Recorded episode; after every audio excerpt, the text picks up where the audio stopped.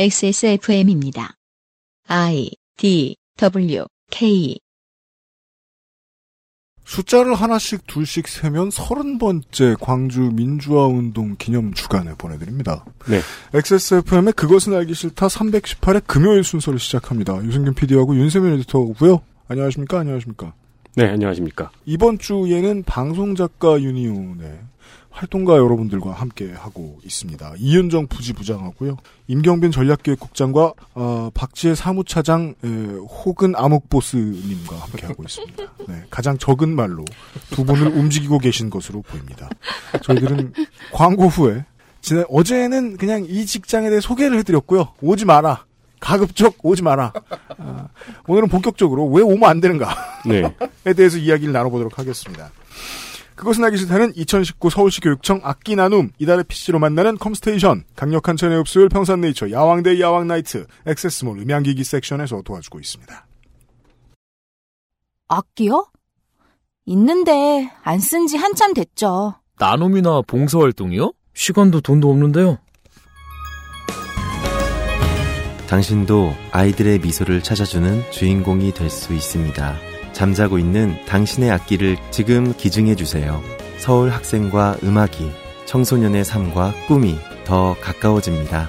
서울시 교육청 아름다운 가게 낙원 악기 상가가 함께 만드는 악기 나눔 공유 경제 음악을 나누어 주세요. 꿈을 나누어 주세요. 지금 검색창에 서울 시민 악기 나눔을 검색해 보세요.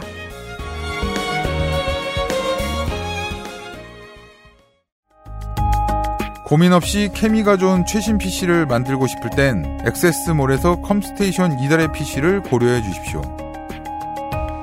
주식회사 컴스테이션 악기만 잘하려고 악기를 배웠으면 좀 슬펐을 것 같네요. 케니지가 되려고 배운 소프라노 색소폰이 아니거든요.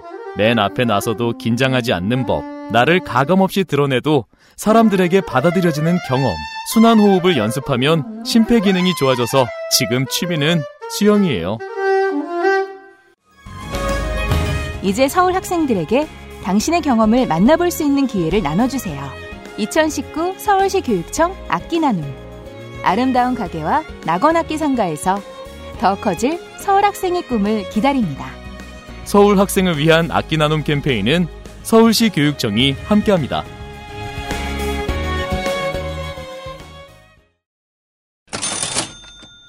교육청 광고입니다. 사장님이 좋아하는 아, 행사입니다. 네, 어제는 로아스웰의 이벤트를 전달을 드렸었죠. 네, 오늘도 아이디어가 돋보이는 이벤트입니다. 네. 돋보이는지 아닌지는 여러분이 판단을 해주시기 바랍니다. 제가 보기에는 순 어거집니다. 안 해도 되는 행사 이거 다 교육감 좋으라고 하는. 다음번에 불러가지고 크게 혼꾸녕을 내겠다. 네. 전 아무 말도 안 했어요. 네. 6월 1일 악기 나눔의 날 행사입니다. 음. 행사의 명칭은 아 여기서부터 아이디어의 품질이 보입니다. 네. 저질입니다 사라진 악기를 찾아서 저지립니다. 어, 부제. 어린이 악기 수사관 대모집.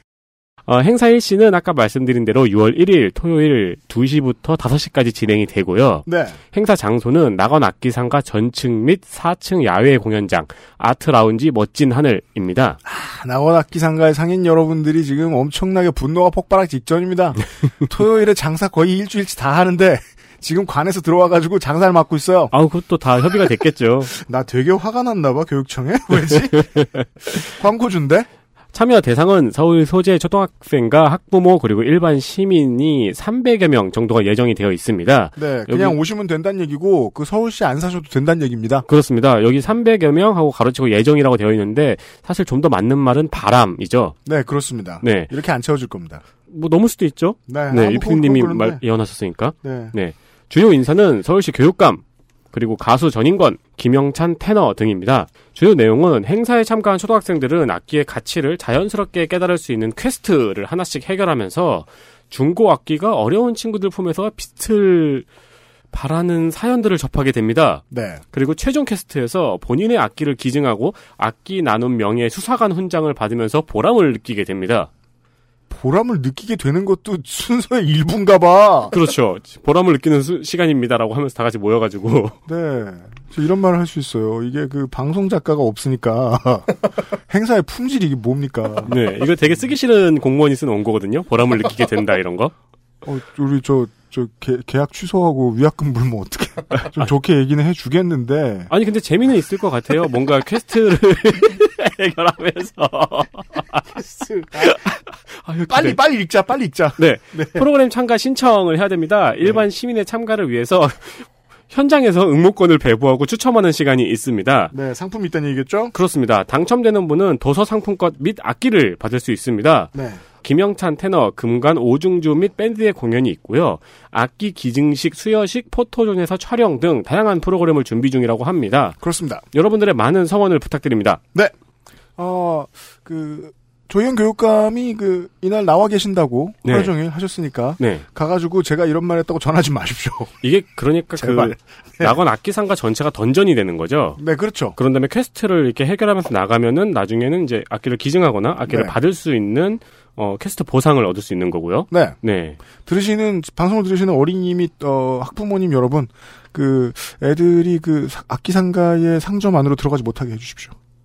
상 근데 상점도 어떤 거기- 어, 퀘스트 일부일 수 있잖아요. 아우 근데 거기 저, 저 전선 망가져 안돼 큰일 나 큰일 나 그거 그 애들 건드리면 안 돼야 난 울어 요즘 계속 스튜디오를 공사를 하고 계셔가지고 네, 예민하세요. 네, 그렇고요 네 네, 아. 재밌어 보입니다. 진심입니다. 이런- 서울시교육청은 혹시 구성 작가가 필요하시면 010 네. 아, 노골적인 광고가 없는 업계에서 어, 크게 신음하고 계신 세 분의 방송 작가와 이번 주에 함께하고 있습니다. 아, 어제 인사밖에 못했어요. 에, 오늘 시작 질문이 이제야 나와요. 방송 작가 유니온도 그 하는 일이 많이 있더라고요. 이번에 제가 찾아보니까 2019년 봄에 방송 작가 노동 실태 조사라는 거를 했는데요. 여기에 보면 이제 사람들이 답해놓은거나 아니면 주변에 조사한 것들을 가지고 그래프를 만들어놓은 게 좀 있는데 그 방송 작가들의 고용 형태를 조사를 해놓은 게 있거든요. 네. 580명의 작가가 답을 했어요. 93.4%가 프리랜서라고 답했고요.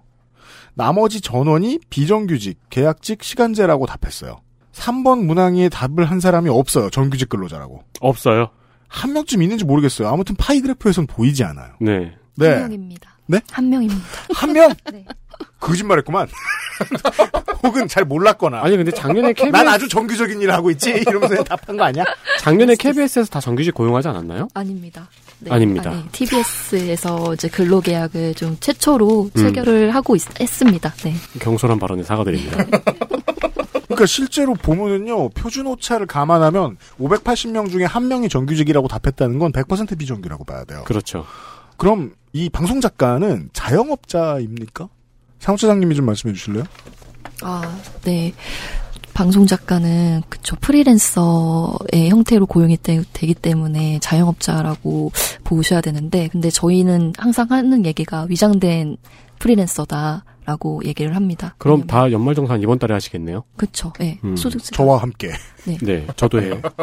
그렇긴 한데 이게 사실 사업자 등록을 하는 사람은 정말 소수에 불과하거든요. 음. 이제 정말로 작가로서 생활을 오래 한 후에 제작사 대표가 된다거나 음. 그런 극소수의 경우 아니고서는 특히나 뭐 막내나 서브 같은 경우는 거의 프리랜서서 프리랜서라고 볼 수가 없죠 뭐 사업자로. 창업을 한다면 뭐, 네. 자금으로 마련할 수 있는 뭐 부모님의 아파트 2분의 1 뭐 이런 게 있다든가. 음, 그런 경우가 아니면은 뭐, 이 신세 그대로일 것이다. 그런 그쵸. 예. 네. 그분들이 다 프리랜서라면은 많은 분들은 의료보험을 부모님 회사에서 내겠네요. 네 그렇게 예, 부모님 밑에 있, 거나뭐 네. 아니면 지역 가입자로 그런 왜냐면 들어가거나. 수입이 넘어가기가 힘들 테니까요. 네네 그쵸. 정치적으로 힘이 있는 단어는 정치적 힘을 가지면 깃발처럼 쓰이기 때문에 오용되거나 곡해될 수가 있어요. 네. 어, 조성조 소장하고도 제가 맨날 얘기하잖아요. 비정규직이 다 나쁜 게 아니에요. 비정규직은 윤이나도 그렇게- 윤이나 작가도 그렇게 얘기했죠. 늘어나야 된다고요. 예를 들어 윤세민은 일주일에 한 번 나오고 일주일에 한 번 나오기 전에 우리가 뭘 하죠? 전날 통화하죠. 통화하고 저는 원고 네. 쓰고. 내일 방송 뭐야? 그거 하고 그 다음에 뉴스 원고 쓰고 아침에 쓰고 전날 밤에 쓰고 네. 어 그래서 비정규잖아요. 네. 비정규예요. 얘를 정규직으로 하면 전 큰일 납니다. 큰일까지 나요? 일단은 다른 일을 못 시키게 할 수 있어요. 네. 내가. 아, 그렇죠. 남은 6일 동안 일주일에 그렇죠. 그럼 전 집에서 이제 핸드폰 게임만 하고 막. 그러면서 아. 이제 도- 돈 걱정을 하고 막 그러고 있어야 되죠. 근데 이 사람들은 상근이라며요. 바로 그 뒤에 질문에 이런 답까지 저는 지금 보고 있어요. 귀하의 근무 형태는? 하고 작가들 580명한테 물어봤더니 상근이라고 답한 사람이 72.4%예요. 여기서 상근이라는 건 매일 일정한 시간에 출근 또는 정해진 시간 동안 근무를 하는 사람. 그리고 보통 보면 그 시사교양은 거의 매일 아닌가요? 그렇습니다. 네, 그렇습니다. 이 사람들이 다 비정규라는 거죠. 그럼 앞하고 뒤하고 전혀 안 맞는 지금 결과잖아요. 저희가 되게 잘한 거죠 실태 조사를. 그렇죠. 그걸 보여주기 위한 실태 음, 조사였어요. 네. 저 사장이잖아요. 저로 말할 것 같으면 얘가 맨날 나오면 저는 정규직이 하나 더 늘면 좋아요. 세금 낼 때 되게 좋아요. 어, 그래요? 예, 네. 유리해요. 네. 근데 왜 그 큰 회사들은 정규직을 안 늘릴까요? 방송 작가를? 프리랜서라는 게 영어를 그대로 풀면 용병이거든요. 그러니까 이제 돈을 받고 그때 그때 받은 일을 해주는 게 원래 프리랜서의 정의인데 음. 우리는 그렇게 자유롭게 일을 하지 못하고 9시에 출근해서 6시까지 일하고 어떨 때는 야근도 하고 당연히 수당은 없죠. 우리는 프리랜스니까. 그리고 이런 대처할 수 없는 디테일에 대처하는 일을 작가들이 많이 한다고 어제 시간에 설명드렸잖아요. 그런 거면 보육이니까 이런저런 스탭들이 막히는 일이 있을 때 그 옆에 있어줘야 될 가능성이 높아요, 작가들이. 그렇죠. 네, 그러면 9to6보다 훨씬 길게 있을 수 있어요. 사실 그런 그런 보육에 가까운 업무들은 음. 방송 작가 직군에서도 소위 이제 막내 작가들한테 굉장히 몰리는 경향이 있거든요. 신참. 그렇죠. 네. 그 을 중에 을이니까 을오보리니까 네. 그런 사실 현상에 대해서는 우리 박재 차장님이 누구보다 잘 아시거든요. 박주 차장님이 신참을 하시다 말고 갑자기 조직의 우두머리가 되셨잖아요. 말씀 좀 해주실래요? 어, 네. 저 같은 경우는 작가가 되고 싶어서 그 방송사 사설 아카데미에 되게 비싼 등록금을 내고 수료를 하고 이제 방송사에서 이제 일을 시작하게 됐어요. 그런 분들 많다고 들었습니다. 네, 근데 저 같은 경우는 거의 제가 등록금을 수강료를 제가 1년 동안 벌어서 간 거였거든요. 그래서 다른 되게- 일을 하시면서? 네, 다른 일을 하면서 그래서 되게 그 꿈과 이상에 되게 젖어서 이제 방송사에 잘 들어갔는데 제가 알고 있던 그 작가의 이미지는 하루 만에 깨지게 됐죠. 그러니까 글 빼고 다 하는 거예요. 그러니까 내가 작가로 들어온 건데 제가 하는 일들은 스텝에 되게 가까웠어요. 그러니까 뭐 예를 들어서 뭐 사무실 비품을 제가 사서 구- 이제 물론 회사 그 법인 카드로 사서 음. 이제 채워 넣는다든지 사무실 비품? 네, 아, 이게 뭐 비품이라든지 뭐 수정액? 뭐, 네, 뭐 그런 커피 거나 믹스, 뭐 맥- 커피 맥심 믹스, 뭐 이런 네, 거. 네. 뭐 그런 거라든지 그런 거. 아, 그 큰 회사들이 그런 거 먹어요? 아, 콜드브루 좀 사다 놓고 그러지 좀 마요. 없어 보이게. 네, 뭐 예, 여튼 그런 거 사야 된다. 음, 뭐 그런 것들도 하고 뭐 출연자들 오면은 출연자분들 뭐 주차 관리라든지 주차 관리요? 네 그런 뭐 할인해 드려야 되니까 그런 아, 것도- 주차권 드리는 거? 네, 주차권 드리는 거뭐 아. 주차 관리 뭐 이런 것도 하고 뭐 대접 오시, 오시면은 이제 뭐 차나 이런 것도 막 대접하고 뭐 되게 그냥 스텝에 가까운 일들을 많이 했던 것 같아요. 물론 그 일들도 누군가가 꼭 해야 되는데 네. 방송가의 입장에서는 그 일을 하는 게 작가인 게 좀 당연한가 보네요. 그게 이제 막내라는 호칭의 폐해가 아닌가 싶은 거죠. 근데 다른 직군에는 막내란 호칭이 없나요? 없어요. 그러니까 사실 예? 음. 신입 PD한테 야 신입 야 막내 이렇게 하지 않거든요. 그렇겠죠. PD님 네. PD 뭐 PD님 이렇게 하는데 유일하게 그 작가라는 직군만 막내라는 그게 붙어서 꼬리표가 붙어서 이 팀의 막내가 돼서 음 모든 그 잡다한 일들을 다 수행을 하게 되는 사실 전문적인 일을 하고 있는 사람한테 막내라는 칭호도 되게 올바르지 않은 그쵸 친구죠, 맞아요. 네. 네. 그쵸 본인이 가족. 쓰신 글에 의하면 네. 막내, 네. 야, 네. 자료조사, 네. 지혜야, 네. 주어 없음 등등으로 불렀다. 네. 물론 주어 없음 이렇게 부른 게 아니라 어이, 어이. 아. 그렇겠죠. 네. there. 야, 음, 네. 음. 아, 위치로 지칭한다거나. 음, 네. 그리고 저는 KBS에서 일을 했을 때는 KBS 같은 경우는 막내 작가를 자료조사라고 불러요. 자료조사. 네, 그러니까 이게 직업명이 아닌 자료조사. 그래서 제가 처음 갔었을 때 팀장님이 저를 소개를 할 때, 어, 우리 팀 새로운 자료조사야. 응? 라고 저를 소개를 한 거예요. 무슨 저 산에 은거하는 스님을 그렇게 부른 것 같기도 하고. 그러니까요. 네. 자료 조사. 네, 아, 의사, 약사, 사자 돌림도 아니고. 네. 그래서 네 글자나 써야 너무 돼? 당황스러웠어요. 왜냐면은 그 사실 자료 조사만 하는 게 아니고 어쨌든 막내 작가로서 저도 기획에 다 참여를 하고 회의 같은 거 하면 다 참여하고 뭐 프리뷰라든지 뭐, 뭐 홍보 자료 같은 거를 쓴다든지 그러니까 뭐 저희 방송이 나가면은 이제 이게 기사화가 되잖아요. 음. 그거를 막내 작가가 쓰거든요. 홍보 문안을 쓰면 그걸 기자들이 받아서 보도 자료를 이제 그러니까 음. 기사를 내거든요. 네. 그런 거라든지 보도자료는 그 매체 혹은 단체의 태도를 보여주는 거라서 음. 가장 중요한 에디션의 일부인데, 막내, 네. 작가한테 쓰게 시킨 다음에 네. 글을 카스트에 밑에 깔아본다고요? 앞뒤가 완전히 안 맞잖아요. 그쵸. 뭐 자막 같은 것도 쓰고, 음, 네. 제가 보육하고도 비교했지만, 군대하고도 너무 똑같아요.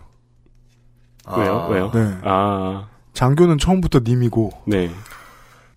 부사관은 처음부터 거기저기고, 그래서 저희가 그리고- 저희끼리도 그런 얘기 많이 합니다. 장교하고 부사관의 관계랑 굉장히 비슷하다고. 네. 근데 사병 역할을 하고 있네요. 그 중에 열심히 참여하는 사병. 저는 그래 보입니다. 네. 군필자께서 웃고 계신데요. 아니, 상근지 가까 얘기하면서는 이 일의 정규성에 대한 말씀을 좀 나누었던 건데요. 상근직을 하시는 분들이든 가끔 나오시는 분들이든 급여 수준에 대해서 우리가 어제 잠깐 얘기하다 말았단 말이에요. 네. 급여는 금방 비교할 수 있어요, 사실. 많은 젊은이들에게 꿈의 직장이기 때문에 언론사의 급여 체계는 젊은이들에게 많이 알려져 있어요. 그리고 그 급여 체계라 하면 보통 정규직이 받는 돈의 규모죠. 거기랑 비교 바로 될 거 아니에요. 상승폭도 실제 받는 돈의 액수도. 제가 그냥 TBS 사례를 하나만 예로 들면 TBS는 또 좀 짠편, 네, 여튼. 그렇죠. 왜냐하면 이제 PD들이 서울시 공무원에 준하는 돈을 받기 때문에 사실은 일반 박봉이죠. 방송국에 비해서는 비교적 박봉이라고 알려져 있죠. 네. 재작년에 서울시에서 프리랜서 실태조사 용역을 한 적이 있어요. 네. 그래서 그때 제가 정규직과 프리랜서의 임금 격차 그래프를 봤었는데 그 처음 시작할 때는 200 언저리에서 거의 비슷하게 시작을 해요. 네. 근데 15년 차 X축은 시간이고 Y축은 금액이면 프리랜서는 그냥 이렇게 가요. X축과 평행하게. 그러니까 15년의 연차가 돼도 200에서 아주 조금 올라서 한 300? 근데 정규직은 올라가겠죠. 그렇죠. 우상향 그래프로 쭉 올라가서 15년 정도의 차이가 되면 평균 금액이 650만 원이라고 나와 있더라고요. 정규직 평균이. 정규직 평균이. 그- 네. 저희들 같은 경우는 노조가 있는 것도 아니고 저희들이 하는 일에 대해서 뭐 임금 이 제가 오래 일했다고 해서 돈이 매년 뭐 5%를 올려준다든가 이런 것들이 작가 협회 같은 경우는 KBS, MBC, SBS, EBS 그 지상파 중심의 방송협회랑 같이 교섭을 합니다. 네. 그래서 원고료 협상을 해서 매년 2%에서 3% 정도가 올라요. 음. 어, 그런데 그 외의 작가들, 그러니까 종편이라든가 지역이라든가 뭐 케이블 같은 작가들은 내가 오래 일했다고 해서 임금이 정규직에 중간에 이렇게 오르는 게 없죠. 그리고 음. 오히려 제작비에 포함이 되기 때문에 제작비가 깎였어. 올해. 그러면은 네. 작가 수를 줄이거나 아니면 돈을 깎거나 이 돈을 못 받으면 나가라. 라는 식의 일들을 하게 되죠. 그래서 사실 저 같은 경우는 서른 살에 처음 메인 작가가 됐을 때 받았던 돈이 어 지금 단일 프로그램에서 받는 돈보다 더 많았어요. 아, 그러니까 그 경력에 준하게 올라가는 게 아니라 내가 맡은 프로그램이라든가 네. 상당히 랜덤하고 서른이실 때 뭐 그렇게 잘 받았다라고 하면은 뭐 나이를 밝힐 수는 없는데 지금으로부터 한 14년 전쯤 되는 것 같은데요. 네. 그 아까 15년 전에 대한 얘기를 해주시면서 뭐 100만 원 정도의 차이를 말씀해 주셨잖아요. 15년간 33.3%가 오른 거면 되게 많이 내려간 거잖아요. 그렇죠. 급여가. 일을 더 하는 거죠. 돈을 올려주지 않기 때문에 이제 일을 하나 더 하면 이 업을 유지하려면 네 업을 유지하려면 다른 프로그램을 추가로 하는 거죠. 네 다른 프로그램으로 이제 흔히 그게 이제 저희 직군의 장점으로 여겨지는 겸직들을 하게 되잖아요. 네. 그건 한국인들이나 장점이라고 생각하지. 그렇죠. 근데 이제 이 겸직의 경우는 어떤 문제가 있냐면 일단 작가들의 노동 강도가 굉장히 세기 때문에 네. 네. 사실은 저 같은 경우는 겸직을 했는데 어 그 시간과 건강을 돈으로 바꾸는 일들이었어요. 그렇죠. 네. 그렇죠. 네. 네, 저는 사실 꿈이 이거 이해 못하시는 청취자분들은 없을 겁니다. 지금 한국에서 이렇게 들으시면. 네. 한 가지 방송에만 집중해서 내 생활이 유지되는 게 저의 되게 오랜 꿈이었고 사실은 그게 어려웠기 때문에 음. 연차가 높아진다고 돈을 더 올려주는 게 아니고 제가 그걸 가지고 막 싸운다거나 아니면 은왜 나를 이렇게 대접하지 않느냐 등등이 아니라 그 돈에 그 일을 안 하면 나가야 되는 어 그러다 보니까 이제 일을 이것저것 더 하게 되고 그러다 보니까 장시간 노동을 하게 되고 과로를 하게 되고 이렇죠. 그 미스테리한 점은 이런 일을 하시는 분이 상근이라는 거죠. 그렇죠. 상근이 아닌 일도 물론 많아요. 대신 급여가 굉장히 적죠. 음, 네. 네. 그런 식의 이제 다양한 업종들이 있는 시장이죠, 저희는. 혼자서 싸, 여럿이서 싸우면 그것은 단체 교섭권으로 인정을 받겠지만 어, 혼자서 싸우면 민원 들어오죠. 민원이 들어와요? 아, 이- 파출소에서 나와서 데려가겠죠. 네, 네. 예, 이러지 마시라고. 네. 음. 교섭을 할 수 있어서 무서운 존재, 노동권을 다 인정받는 존재. 여기서는 정규직이죠. 예. 그 사람들은 세배네 배 올랐다, 15년 동안. 음. 그리고 그게 당연한 거고. 음. 임금이 그렇군요. 임금이 사실 물론 이제 어, 선배님 말씀하신 것도 일반적인 소위 이제 17년 차 작가의 일반적인 경험이라면 네. 하단 피라미드의 아랫단으로 갈수록 좀 심한 거는 당연합니다. 또 이게 그것도 굉장히 한국적인 현상인데 네. 소위 이제 막내 작가들 그래서 저, 저가 네, 이 음. 지금 마- 어, 방송작가 유니온에서 막내 작가 최저임금 받기 운동이라는 걸 하신다고 제가 보도자료에서 봤는데 네. 이상한 말이죠. 막내 작가란 신입을 뜻하고 이 업계에 처음으로 들어온 사람이라는 얘기인데 업계에 처음으로 들어오면 조금 낮은 임금일 순 있어요. 근데 그게 최저임금도 안 된다고요? 왜냐면 그 막내 작가도 개인 사업자니까요. 아. 그러니까 노동법 적용 대상이 아니기 네. 때문에 최저임금을 줄지 이건, 않아도 예, 결국 특수고용 노동자 네. 이슈군요. 예. 네. 그, 래서 이제 저희는 저도 뭐 종종 계약서를 쓰는 방송국들이 있는데 음. 그때 도급 계약서라는 걸 씁니다. 네. 그래서 저희는 하도급 업자가 되는 거죠. 그래서 이제 나의 어떤 노동 형태를 방송국에 제공함으로써 어, 그 도급에 대한 대가를 받는 식으로 이루어지기 때문에 그 방송국의 하도급인데 저 사람들이 방송을 만들잖아요. 네. 그렇죠. 예. 그, 그, 중국 음식점의 하도급으로 셰프를 쓰는 수준이에요. 중국 음식점 셰프는 진짜 구하기 힘들어요. 중근시점 셰프는 굉장히 많은 돈을 받고 이적당하지 않나요? 예. 운동선수급의 몸값이에요. 음, 네, 잘 나가는 맞습니다. 곳에서는. 네. 네. 근데 이제 저, 저 같은 경우는 방송 시작을 2003년에 라디오에서 했는데 예. 그때 120만 원을 이제 월급 형태로 받았거든요. 네. 그렇게 몇 년을 하다가 학교를 대학을 마치고 음. 군대를 이제 3년 갔다 와서 어, 이제 복귀를 했는데 왜 이렇게 오래 잠겨셨어요? 아, 장교를 했습니다. 아, 그렇구나. 네. 거기선 이제- PD 대접 받다가. 그래서 와, 군- 군대에서 돈을 더 많이 버셨겠네요? 훨씬 더 그렇지. 그렇죠? 네. 아니 심지어 군대에서는 저는 사대보험도 다 됐어요. 어, 그럼요. 네. 아마 사무처장님도 처음 작가 되셨을 때 네. 작가 아카데미 다니려고 이랬을 때 번 돈이 더 많으셨을 거 아니에요. 네, 맞아요. 퇴직금도 있었고. 네. 그러니까 그, 임경빈 작가님, 그럼 2003년에 120만 원이었다가. 120만 원이었다가 군대를 3 그러니까 3년 반을 일하고 군대를 갔다가 이제 7년 만에 제가 복귀를 했죠. 네. 근데 그때까지도 120만 원인 거예요. 음. 그게 사실 그 막내들이 처한 현실이었거든요. 음. 물론 또 박재 작가님이 누구보다 잘 아시겠지만 네. 박재 작가님 지금도 그런가요? 지금 막내요. 네. 그럼 오늘 그 오늘 올라온 구인 공고인데요. 저희가 네. 이제 구인 공고 아, 구인 공고 보면 투명하게 나오죠. 네, 거기 보니까 고려가 신입 기준 주급 35만 원이더라고요. 주급 35만 원. 네, 월 140선인 음, 거죠. 음. 그러니까 최저임금에도 미치지 못하는 이런 네. 그 주급 140만 원 받는 그 프로그램은 맨날 나가는 프로그램인가요? 상근이에요. 11시 출근, 6시, 7시 퇴근이라고 적혀 있어요. 그러니까 이게 9to6 130, 140만 원이면은 최저임금 위반이네요. 네, 그리고 사실 그 막내 같은 경우는 그러니까 사실 노동자성이 되게 강한데도 프리랜서잖아요. 네. 음. 그러니까 프리랜서로 지금 고용을 하고 있는데 그 이런 프리 어 근데 상근이라고 이렇게 명시가 되는 문제가 네. 되게 그렇게 그렇게 되게 그러니까 구인- 그렇게 음. 써 있으면 안 되잖아요. 구인 공고에. 그렇죠. 그래서 저희가 그 이번에 노동절 때 그 발표한 것 어, 그때도 이제 조사를 했었는데, 그 구인구직 게시판에 올라온 317건의 구인글 전수조사를 했더니, 비상근, 재택근무를 명시한 건 단 20건. 음. 다 상근을 명시를 하고 있어요. 근데 이분들은 다 프리랜서로 고용이 되는 거죠. 네. 네, 그래서 그런 되게 이율배반적인 구인글이 아직도 그러니까 XS, XSFM 사무실에 누군가가 늘 나와 있는데 그가 사업가면 저는 참 부담스러울 겁니다. 그 음, 네. 방송국엔 사업가 투성이에요. 네. 전부 대표죠. 이 대표님들 140만 원 줘요. 그죠. 네. 아, 그 그러면은 막내 작가 최저임금 받기 운동이라는 건 실제로 어떻게 해야 효과를 낼 수 있는 겁니까? 로드맵이 어떻게 됩니까? 이윤종 작가님이. 아니 서, 저희가 사실은 이제 이 운동을 대대적으로 했던 건 아니고 처음에는 이런 식의 이제 구인 공고를 모니터링하기 시작한 거예요. 네. 그래서 이제 작가들이 그냥 자발적으로 최저임금이 안 될 때 음. 최저임금에 준하게 주세요. 뭐 혹은 상근을 뭐 명시하지 마세요. 이런 식의 이제 댓글 운동이 일어나게 된 건데 음. 사실은 문재인 정부 들어서 어 방송사들이 자발적으로 최저임금에 맞춰서 주기 시작했어요. 그러니까 기는군요. 네. 알아서. 어. 어, 이제 현 정부에서 어쨌든 최저임금이 되게 화두가 되니까 그렇죠. 사실은 방송사들이 좀 자발적으로 막내 작가 임금을 처음에 160에 맞춰서 이제 KBS가 주기 시작하니까 음.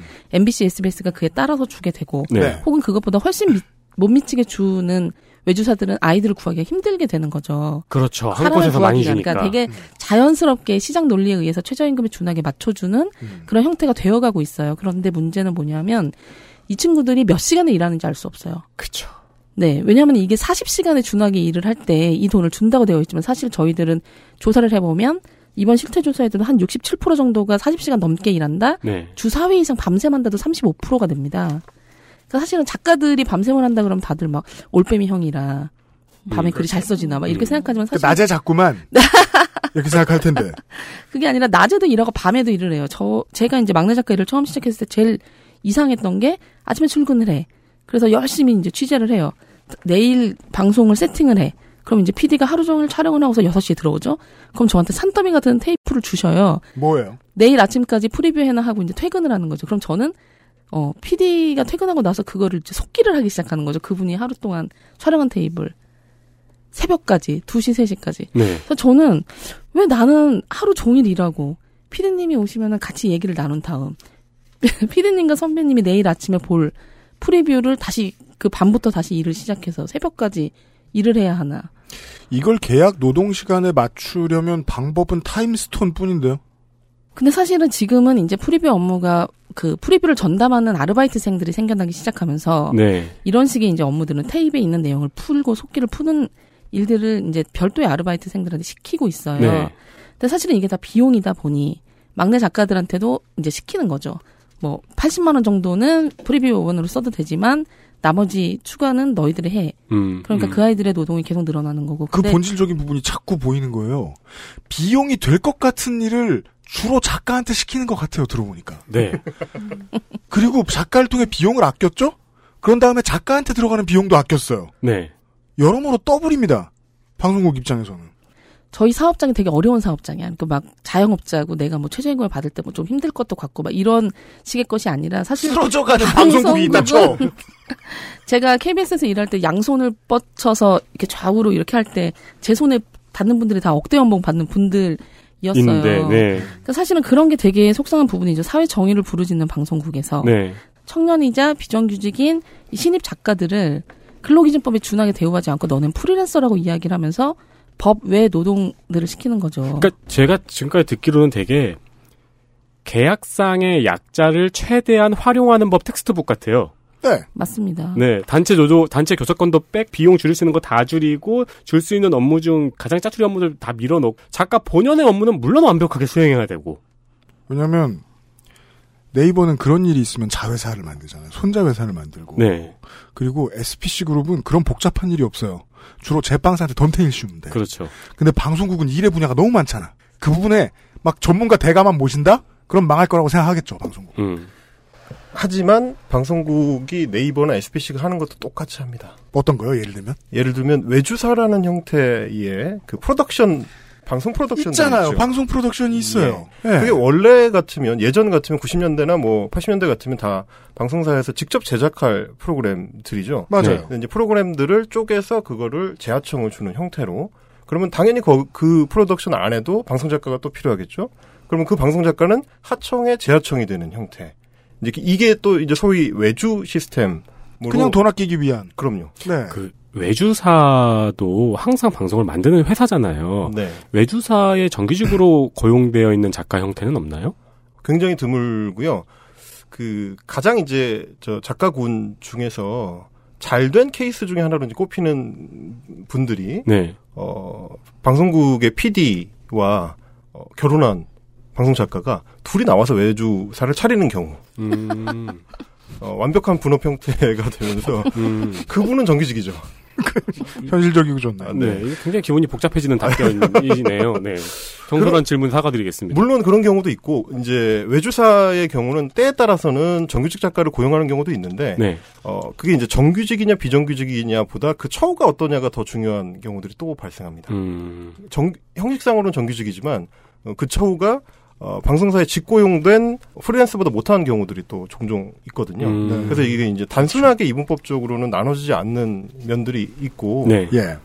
또 하나 이제 외주 형태와 다르게 자회사도 만듭니다. 방송사들이 안 할 리가 없죠. 다 아니까 자기들도. 음. 그래서 뭐 소위 이제 편집만 전담하는 외주사 아니면 스튜디오의 세트 연출, 세트 제작만 전담하는 외주사, 음. 촬영 파트나 이제 기술적 파트만 전담하는 외주사들도 방송국에 따라서 이제 만들어서 운영합니다. 음. 거기에 이제 뭐 신참 뭐 PD들이나 신참 촬영 뭐 담당하는 사람들이 촬영 기사들이 이제 비정규직으로 고용되기도 하고 정규직으로 고용되기도 하고 네.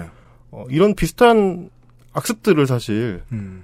어, 사회정의를 부르짖는 방송사가 똑같이 혹은 더, 더 이제 심화된 형태로 많이들 하고 있다. 보통이 이제 어, 미디어 모굴들이 많이 등장한 해외 사례에서 보통 일반적인 상식으로 외주사라고 부르는 것은 그 컨텐츠를 너무 잘 만드는 어떤 집단이 만들어서 그걸 사지 않으면 안 될 정도의 방송국의 상황을 만드는 경우 대표적인 것이 돈이 많이 들어간 드라마 혹은 코미디 프로 혹은 스포츠 중계 그 농구 중계하면 NBA가 외주사가 된다는 말이에요 TNT한테는 근데 지금 들려주신 이 말씀은 보통 대기업들이 하는 대기업 본사의 몸집을 줄이고 어, 본사의 노조를 피해서 네. 세금도 줄이고 들어가는 인건비도 줄이는 그 방식 우리가 아는 그 방식 말고는 다른 의도가 아무것도 없는 것 같다. 사실 그 외주사 비율은 법적으로 방송법적으로 정해져 있는 것이고 어 사실은 방송의 다양성이라는 좋은 취지로 사실은 시작을 하잖아요. 네. 시작을 했는데 문제는 뭐냐면은 외주사들에게 이제 방송국이 너무 갑질을 하면서 제작비를 계속 깎는 거예요. 그럼 외주사는 돈을 남기기 위해서 인건비를 줄일 수밖에 없고 코리, 뭐- 코리안 그러다 스탠다드죠. 보기 음. 그러다 보니까 이제 작가들의 처우가 이제 축축 계급적으로 나눠지는 음. 거죠. 그렇죠. 본사 작가 처우가 가장 좋고 그 다음은 뭐 종편, 외주사, 지역 방송사 이런 식으로 작가들의 처우들이 이제 어, 굉장히 열악해지게 되는데 그 막내 작가 얘기로 잠깐 다시 돌아가면 사실 그런 부분도 있어요. 일을 가르친다. 그러니까 이 아이들은 배우는 입장이기 때문에 돈을 적게 받아도 된다라는 인식들이 사실은 있거든요. 도제식 사고 방식이죠. 네네.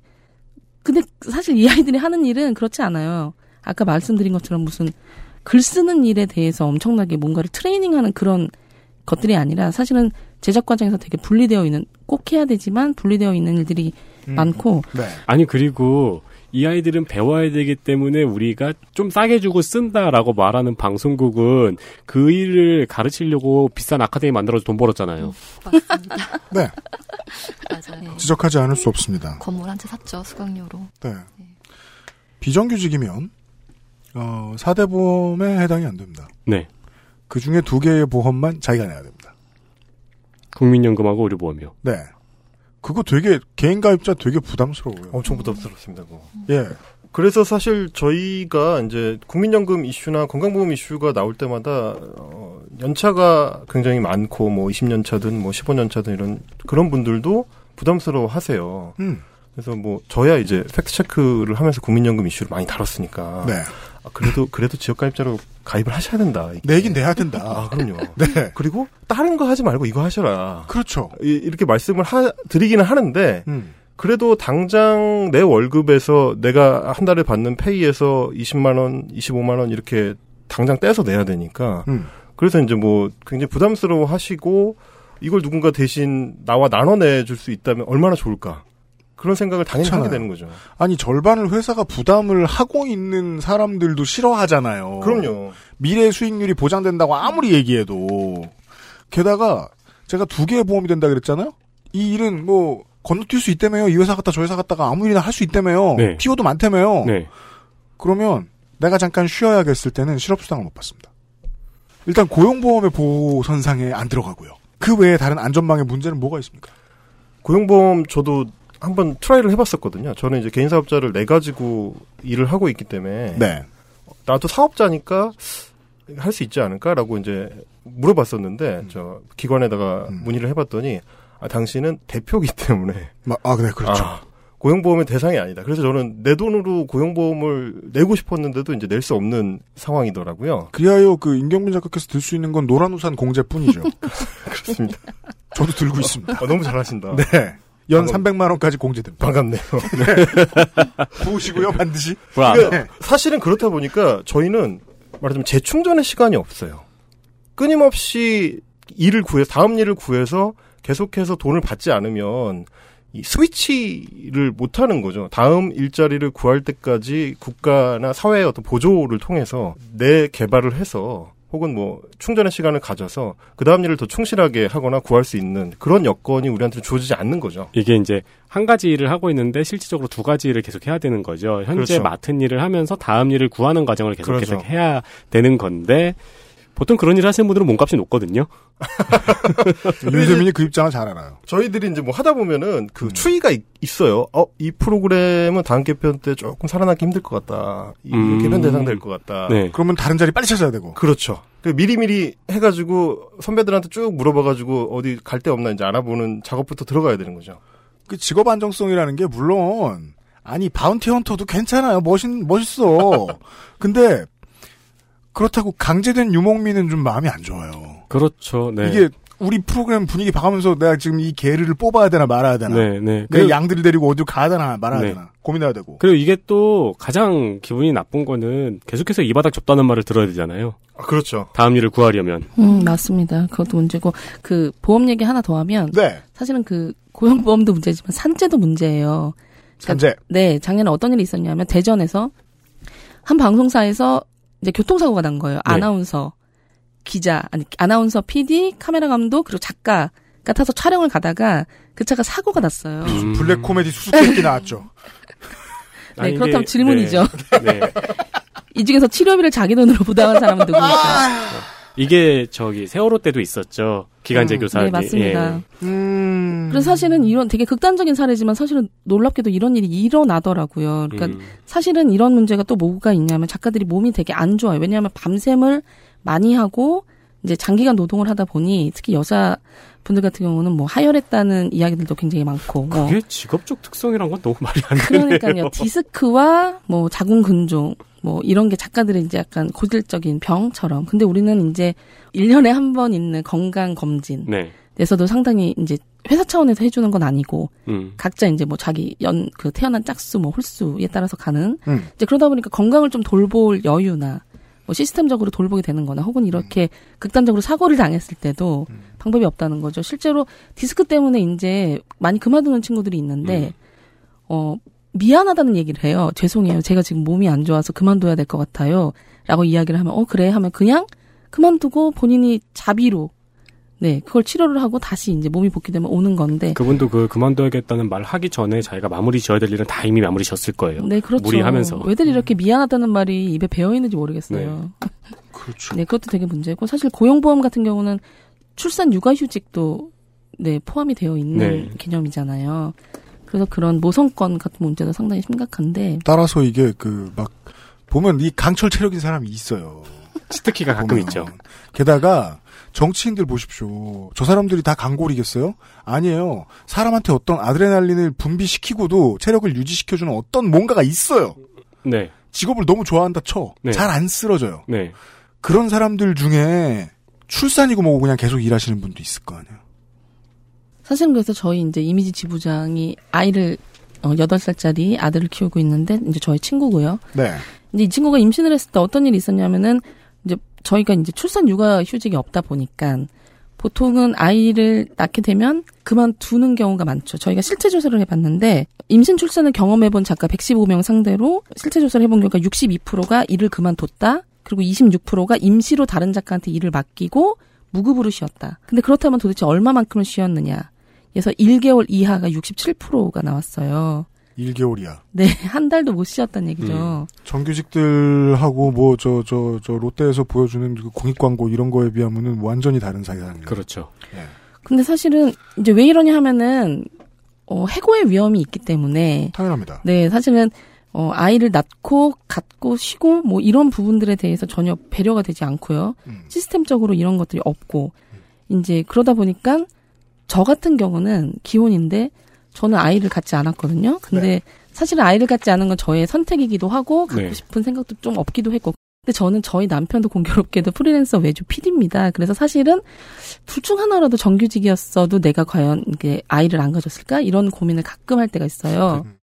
늘 나의 선택이라고 생각을 했어요. 내가 아이를 안 갖는 건 나의 선택이야. 네. 근데 사실은 나의 선택이 아니죠. 강요된 선택. 그렇죠. 내 조건이 그랬기 때문에 저는 경력 단절이 걱정됐고 아이를 음. 낳고 길을 작가 일을 병행하면서 아이를 낳고 길을 자신이 없었고 저희 조합원들한테 들은 사례 중에는 그 아이를 낳고 마취가 풀리고 나서 오프닝을 썼다 이런 사례들이 있어요. 음, 어, 그걸 여쭤봤던 거예요. 네, 그러니까 그 추, 그러니까 갑그 옛날에 그 인권이나 노동권이 중시되지 않던 시절에는 이런 야만적인 농담 같은 거 했습니다. 너네 할머니는 밭매다가너 낳고 밭맸다 맞아요. 네.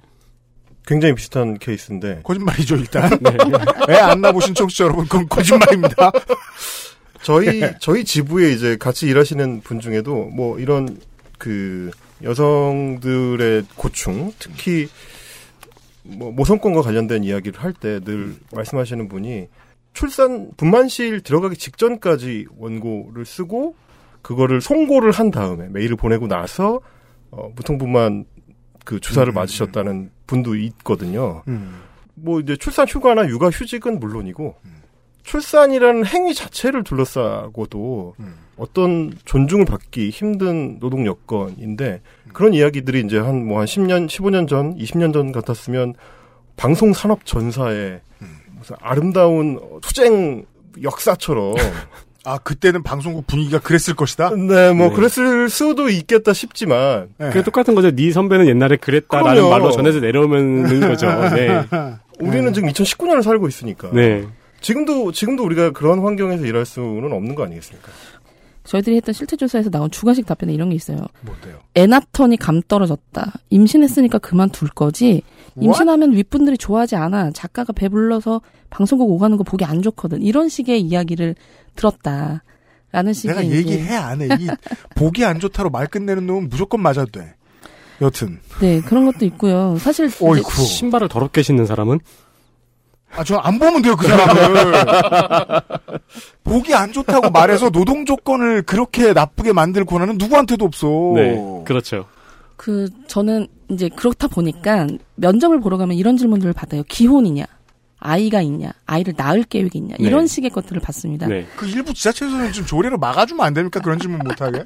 그 질문이 실제로 하면 안 돼요. 그리고 그 질문을 왜 했는지에 대해 설명을 앞에 해주신 거 아니에요, 지금 그죠? 그렇죠. 이제 근데 이제 제 경험은 전임 작- 작가가 아이 핑계로 자꾸 일을 열심히 하지 않았다. 그러니까 아이가 아프다면서 방송을 하다가 가고 음. 뭐 아이가 뭐 아이 핑계를 대면서 일을 열심히 집중하지 않았다. 그래서 나는 아이가 없고 아이를 낳을 계획이 없는 작가랑 일을 하고 싶다라고 네. 말을 하면서 이제 저한테 물어봤죠. 기혼이냐, 기혼이다. 아이가 있냐, 없냐, 없다. 그럼 임신 가능성은 이렇게 물어보니까 사실 이건 거의 정말 인권 침해잖아요. 그렇죠. 임신 네. 가능성을 물어요? 실제로 근데 사실 산부인과 선생 아니에요? 방송 작가뿐만 아니고 많은 현장에서도 아직까지 나오는 질문이에요. 그 질문하면 안 되도록 정하고 있음에도 네, 불구하고 맞습니다. 예. 물론 절대로 정규직이나 노동권에 대한 완벽한 보호가 사람들로 하여금 아이를 가지고 싶다는 욕구를 들게 한다라고 100% 지금 등호로 지어서 저희가 말씀드리는 게 절대 아니에요. 네. 어떻게 살아도 되는데 남의 애를 가지고 남이 아- 애가 아, 프다고 말하는 걸 보니까 저 사람이 일을 못 하겠네라고 바로 연결 지을 수 있고 그걸 입 밖으로 낼 수 있는 사람은 영혼으로 카스트를 받아들인 사람이라고밖에 생각이 들잖아요. 네. 그래서 이제 사실은 그분이 임신 가능성을 물었을 때 저는 그럼 뭐 도대체 무슨 질문이 부부 생활을 걱정해 주나. 그 금욕을 초면에. 해야 되나 금욕과 기도 근데 이제 그분이 그러시더라고요 혹시나 불임이면 합격시켜 드릴게요 뭐야? 그런데 너무 속이 상하는 건 뭐냐면 그분이 만삭의 임산부였습니다 그래서 제가 얘기하는 거예요. 이거는 머릿속에 인간의 계급을 나눠놓고 있지 않은 사람이면 할 수 없는 말이라고요. 아니 그렇다 쳐도 인간이 할 수 있는 말이라고는 안 들리는데요, 네? 저는. 아니, 그런 말 하는 인간은 많아요. 그래서 아니 그 다른 건 다 괜찮은데 이제 기자였어요 보도국 기자님 기자님도 아이 엄마시잖아요 전 정규직이잖아요 육아와 일을 병행할 수 있는데 프리랜서는 그렇지 않아서 드리는 말씀입니다 이렇게 얘기를 하더라고요 네. 원래 이런 게 앞뒤 다 따지면 맞는 말일 때 피꺼소시죠. 그렇죠. 네. 예. 어, 이- 근데 사실은 속상한 게 너무 늦게 태어나셨네요, 그분은. 한 200년쯤. 그건 그래요. 네. 네. 지금도 뭐 방송국에 굉장히 높은 지위에 올라가 계신 분인데 네. 음, 어쨌든 그런 경험이 있었고 사실 정부가 최근 12년 동안 이런 저출생 문제에 관련해서 쏟아부은 예산이 150조 네. 정도 되거든요. 근데 네. 사실은 프리랜서들의 모성권, 방송 작가들의 문제에 대해서는 어떤 제도도 없어요. 네. 네, 그래서 저는 사실은 이런 부분에 대해서 정부가 조금 조금 수준이 아니죠. 음. 네, 반드시 이 문제는 좀 해결해야 된다 이런 음. 생각을 합니다. 아, 네. 뭐, 그리로 잊지 않는 것이 더 낫긴 합니다만 여전히 맞는 말이죠. 저출산을 해결하고자 하면 노동권부터 분명히 보장하는 것. 네. 네, 알겠습니다. XSFM입니다.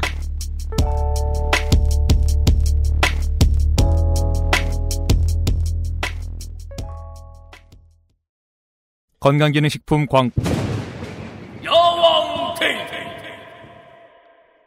좀 빨리 나오신 여왕 나이트 체내 흡수율을 높인 농축 풍상 여왕 테이프 평산네이처의 건강기능식품 광고입니다. Bluetooth, headphone, monster, Sony, Zabra, wireless. Join the freedom. Access Mall. 지금 유리한 가격대의 부품, 지금 가장 핫한 하이엔드 장비, 아니면 고장 리포트가 적은 부품으로 이루어진 사무용 PC까지 당신이 찾는 데스크탑을 상담 없이 구입할 수 있는 기회, 액세스몰에서 컴스테이션 이달의 PC를 찾아주세요. 주식회사 컴스테이션. 당신의 취미가 꼭 평생 가는 건 아니지만 몸에 오래 남는 것들은 많죠. 이 피아노를 연주해 본 지가 정말 오래됐지만 테크닉과 감각 사이의 균형을 찾는 법, 내면의 흔들림을 다스릴 때의 느낌은 잊혀지질 않아요. 육아할 때 떠올리면 특히 쓸모 있어요.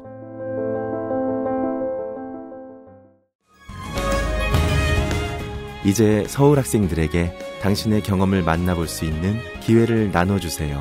2019 서울시 교육청 악기 나눔. 아름다운 가게와 낙원 악기 상가에서 더 커질 서울 학생의 꿈을 기다립니다. 서울 학생을 위한 악기 나눔 캠페인은 서울시 교육청이 함께합니다.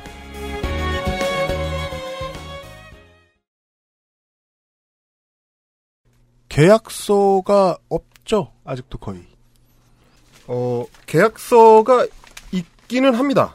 있, 있는 경우가 있고 그건 뭐 세상 어딘가에 있다라는 말씀을 하시는데 사실은 문체부에서 재작년에 이제 표준 지필 계약서라는 거를 만들었어요. 방송 작가들을 위해서. 네. 물론 이제 저희도 그 과정에 어느 정도는 이제 참여를 하고 싶었는데 못했지만 작가협회가 같이 만들었나 예. 그랬죠. 예. 노조는 아. 참여를 못했고요. 네. 그 방송 작가 협회하고 만들다 보니까 협회와 노조의 차이에 대해서 저희가 그 예, 알바 기록실 때 설명을 잠깐 해드린 적이 있었어요. 네. 네. 네 그래서 이제 지필 계약서 표, 준 지필 계약서라는 그 명칭에서도 알 수 있듯이 지필 쪽에 초점이 맞춰져 있습니다. 음. 그래서 이제 저희는 뭐 아까도 설명드렸 뭐 어, 지난주에도 설명드렸지만 어저께인가요? 네. 설명드렸지만 어, 많은 부분이 또 지필과 직접 관련이 없는 업무들이다 보니까 그렇죠. 저희한테 완전히 맞는 형태의 표준 계약서는 아니었어요. 예를 들어 지필 계약서라고 썼으면 예.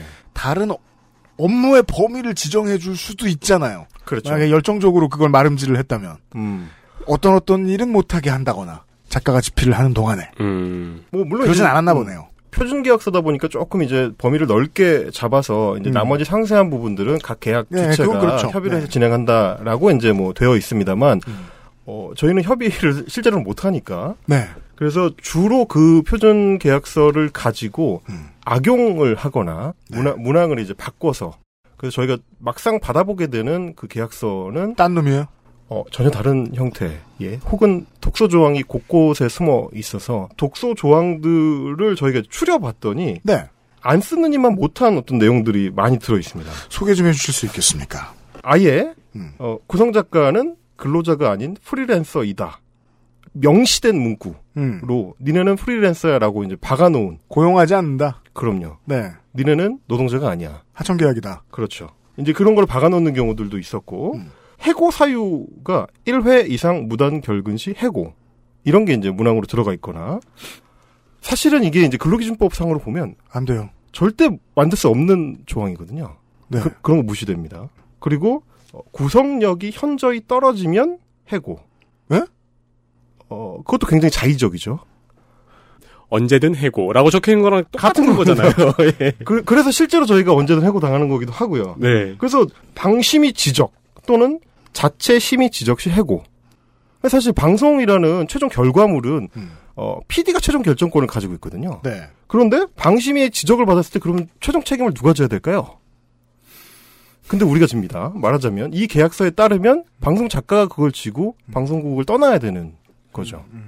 이런 식으로 어, 조항들을 방송사 내지는 뭐 해당 프로그램의 제작자한테 유리하도록 바꿔서 적용을 하다 보니까 계약서가 있느냐 없느냐도 물론 중요하지만 어떤 계약서는 있어도. 없느니만 못한 경우 이게 문체부가 내준 표준 계약서에는 당연히 없는 내용이겠죠. 없는 내용들 이 취지와 완전히 어, 상반되는 내용들을 집어넣는 거죠. 근데 물론 이것도 이제 저희가 철저한 의로부 의리다 아. 보니까 아. 네. 어쩔 수 없이 음. 어, 여기 사인을 해야 되는 경우들이 생기고 그렇죠. 그런 문제들이 생기면 노조로 연락을 주십시오. 그것은 알기 싫다 318회 금요일 순서입니다. 어, 방송작가 유니온의 한글 활동가 여러분들과 함께하고 있습니다.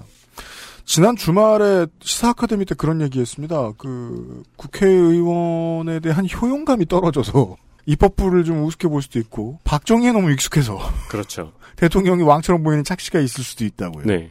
노동조합에 대해서도 실무를 제대로 안 들여다보면은 와서 복잡한 일, 힘든 일 의뢰하고 이런 사람들 중에 그렇게 생각하는 경우들이 있어요. 혹은 언론에서 그냥 우리 힘들다고 우는 소리 하는 게 노동조합이다. 그럴 음. 거면 조합에 왜 갈펴요? 조합비 왜 내요? 해결해줘야죠. 네. 활동들에 대해 좀 들어보겠습니다. 아까 말씀하셨잖아요. 노조에 연락 달라고. 계약서가 부당하다. 그럼 아니. 뭘 해줍니까?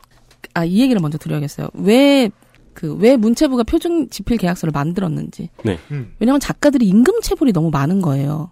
네. 그러니까 보통은 저희가 구두 계약으로 일을 하거든요. 음. 너 언제부터 언제까지 나와 내가 얼마 줄게. 근데 그 돈을 안 줘요. 음. 주로 방송사보다는 외주 제작사에서 그런 일들이 많죠. 음. 나는 그런 말을 한 적이 없다든가. 음. 아니면 어, 사정이 안 좋아져서 프로그램이 갑자기 폐지돼서 나도 힘들다. 음. 라든가. 이제 그럴 경우 고용노동청에 전화를 할 거 아니에요. 네. 임금체불이 됐다. 그럼 고용노동청에서 하는 얘기가 계약서. 그렇죠. 계약서 있니? 계약서 없어요. 저희 구두계약이거든요. 그럼 받을 수 없어. 네. 이 일들이 이제 계속 반복이 되다 보니까 사실은 임금체불 문제를 해결하기 위해서 지필계약서를 쓰자 이렇게 된 건데 지필계약서가 나온 지 한 1년 반 정도 되어가고 있는데 방송사들이 이게 권고사항이다 보니까 방송사들이 가장 먼저 써요. 근데 그 계약서는 방송사들은 계약 기간이 중요한 거죠. 이때까지는 그냥 적당히 어, 관행적으로 계속 일해왔던 작가들을 다음 개편 때까지 라는 식의 계약 기간을 넣는 거예요. 음. 그렇다면 이거는 그동안은 약간 해고를 하기가 머쓱해가지고 그냥 일해왔다가 이제 해고할 근거가 생긴 거죠. 그렇습니다. 계약서 때문에. 그래서 2년을 사실은- 넘기면 비정규성을 인정할 수 없거든요. 더 이상 국가에서. 네. 예. 그러니까 사실 고용해줘야 이게 돼. 네, 그 해고가 아니라 계약 해지다라는 말로 작가들을 해고하는 일들이 생겨나고 있어요. 말만 바꿨다. 네, 그러니까 실제 이게 적용돼서 임금체불 문제를 해결해야 될 외주에서는 아예 안 쓰고 왜냐하면 강제가 아닌 권고사항이라서 음. 써야 된다는 생각에서 쓰기 시작했던 커다란 이제 방송사에서는 작가를 합법적으로 부담 없이 해고하는 용도로 악용이 되고 있어요. 그래서 그런 부분들을 이제 저희들이 막으려고 노력을 하고 있는데 아까 이제 저희 임경빈 국장이 얘기했던 독서 조항 가득한 계약서들 네. 그 계약서들 같은 경우 이제 작가들이 제보를 하고 어 저희들이 그러면 그 계약서를 받아든 해당 방송사의 작가들을 조직하고 그리고 노조 이름으로 계약서 저희랑 같이 협의합시다라고 방송사에 연락을 이제 하기 시작을 한 어. 거죠. 그러면 이게 사별 노조가 아닌데도 단체 협약을 직접 그 회사랑 한다. 단체 협약까지는 아니었고 계약서 논의. 계약서를 논의. 네, 계약서를 논의하는 주체가 저희 노조가 되는 거죠. 음. 사측과. 그래서 실제적으로 그 아까 말했던 독소조항이 되게 많았던 뭐 방송사 이 경우는 저희랑 이제 논의 끝에 결국은 그럼 문체부 표준 지필 계약서로 그대로 가겠다. 음. 어, 라는 식의 이제 성과를 저희들이 이제 거두는 거죠. 음. 그러면서 그 과정을 통해서 작가들이 모이고 조직이 되고 네, 네. 그 경험을 통해서 원고료에 대한 이야기도 하게 되고 음. 그런 식의 활동들을 하고 있고 네. 현장에서는 사실 이런저런 제보가 굉장히 많이 들어와요. 그렇겠죠. 네, 그 제보를 주로 전담하고 계신 분이 차장님께서. 네. 방금 말한 그런 외주 제작사에서의 임금 체불건이라든지 뭐 부당해고 그러니까 계약서를 안 쓰니까 언제든지 자를 수 있는 음. 그런 것들이 가장 제보가 많이 들어오는 것 같아요. 그 두 가지 정도. 네.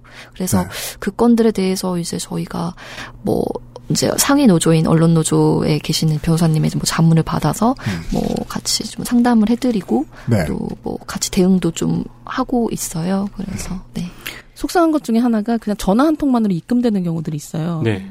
그러니까 작가 원고료 정도 떼봤자 어쩌겠어라는 이제 그렇죠. 인식들이 네. 있죠. 근데 저희가 예 저 언론 어, 방송 작가 노조인데요라고 전화를 하면 아 바로 입금하겠다. 아, 아. 그러니까 사실은 이게 얼마나 그 그동안 많은 프리랜서들이 음. 부당한 일을 당했지만 개인적으로 그냥 그렇죠, 그렇죠. 네 정말 똥밟았다 생각하고 그냥 안 하고 말고 이런 식으로 네. 일을 하다가 네. 사실은 저희가 노조가 생기고 나서 가장 좋은 일 중 하나는 이런 식의 울타리가 미약하게나마 저희가 되고 있다는 거. 음, 음. 속상한 일이기도 해요, 사실은. 아, 전화 한 이게 통으로 네. 줄 돈을. 그 노조라는 이름을 갖고 있는 단체 힘이네요. 네. 네. 그 저도 내용 증명만으로 입금받은 경우가 있긴 있는데 저도 근데 노조가 그건- 있으면 그게 더 편하겠네요. 예, 본인이 냈잖아요. 내용 증명을. 그렇죠. 그렇죠. 방송 작가 여러분 안 그래도 되- 제- 해결해 줄 수 있는 곳이 있긴 있다고 합니다. 네. 네.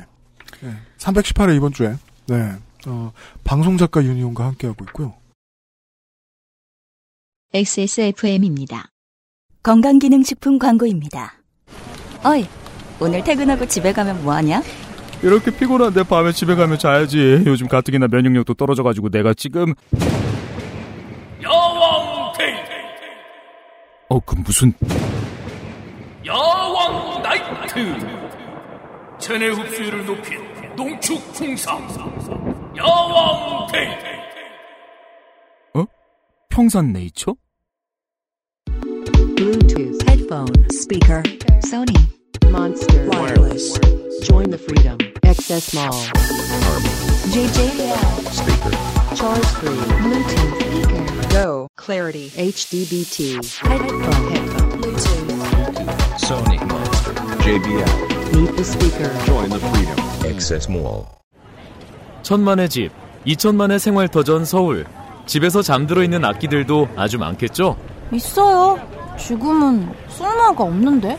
그럴 리가요. 자라나는 서울 학생의 꿈을 키우고 예술과 친해지는 데 쓰일 수 있습니다. 오, 좋네요. 근데 그냥 가져가세요? 세액 공제 됩니다. 오, 근데 이걸 어떻게 줄여요? 아름다운 가게로 방문하셔서 접수하시면 됩니다. 오, 근데 제 건 피아노인데. 종로 낙원 악기 상가에서 무거운 악기를 직접 수거합니다. 오, 근데 조율한 지 되게 오래됐는데. 새 악기보다 비싸지만 않다면 수리 후에 서울 학생을 찾아가도록 할 겁니다. 오, 괜찮네. 그럼 있잖아요. 제가 집에 저기 검색창에 서울 시민 악기 나눔을 검색하셔도 되는데. 서울 학생을 위한 악기 나눔 캠페인은 서울시 교육청이 우리 아이들의 꿈과 함께합니다.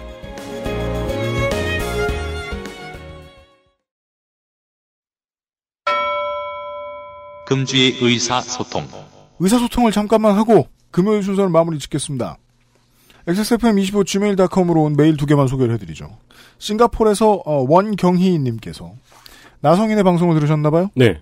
난생 처음 하입의 개념을 접하고 충격을 받았습니다. 내가 모르는 곳에서 이런 일이 어 되게 무서운 학부모 같아요. 그쵸. 내가 모르는 데서 뭘 하면 안 돼. 그렇죠. 그러니까 뭐 나- 어, 엄청나게 많은 일이 벌어집니다, 원경희님. 네. 막 그러시면 안 돼요. 수달도 죽고요. 하지만 학교에서 돌아온 10살 딸과 12살 아들에게 물어보니 그들은 슈프림을 잘 알고 있더군요. 음. 특히 패션이란 쓸데없는 일이라 생각하는 시니컬한 아들은 학교에서 누가 슈프림을 입고 다니는지 그 가격이 얼마나 잘못된 건지 사람은 얼마나 어리석은 존재인지 줄줄이 얘기할 정도의 의견을 가지고 있어 저를 놀라게 했습니다. 사람은 얼마나 어리석은 존재인지? 네. 슈프림을 좋아하다니. 네. 아니 근데 이 패션에 쓸데없는 일이라 생각하는 시니컬한 아들이라고 표현하셨잖아요. 네. 이 아드님은 본인의 패션 철학이 따로 있어요. 그럼요. 반드시 나중에 구찌로 뒤덮고 입사하자마자 네. 가능하다. 네. 그때 업신여기지 마라. 그렇죠. 네. 아, 그리고, 어, 오칸돌 씨께서요. 시사 아카데미를 듣던 중에 캡틴 펠레 유형의 영향력에 부탁드릴 게 있어 간단히 메일 보냅니다. 저는 웹툰 작가입니다. 제가 작품을 들고 새 연재처를 구하고 있는데 저한테 망할 거라고, 안 될 거라고 해주세요. 부탁드려요. 네. 어, 오칸돌 작가님. 죽을 때까지 하나의 계약도 못 따내실 겁니다. 혹은 근저에 비명 횡사하실 것입니다. 돈도 못 번 채로. 반드시 후기를 부탁드립니다. 힘내지 마시고요. 여기까지 그것은 알기 싫다 318의 금요일 순서였습니다. 이런 사연 아니라 다른 제보도 늘 받고 있는 거 알고 계실 거라 믿습니다. 방송 작가 이야기 이번 주에 채워드리고 있습니다. 토요일 순서에 다시 인사드리죠. 토요일에 해지기 전에 만나요. 유승균 PD와 윤세민 리터였습니다. 감사합니다. XSFM입니다. I D W K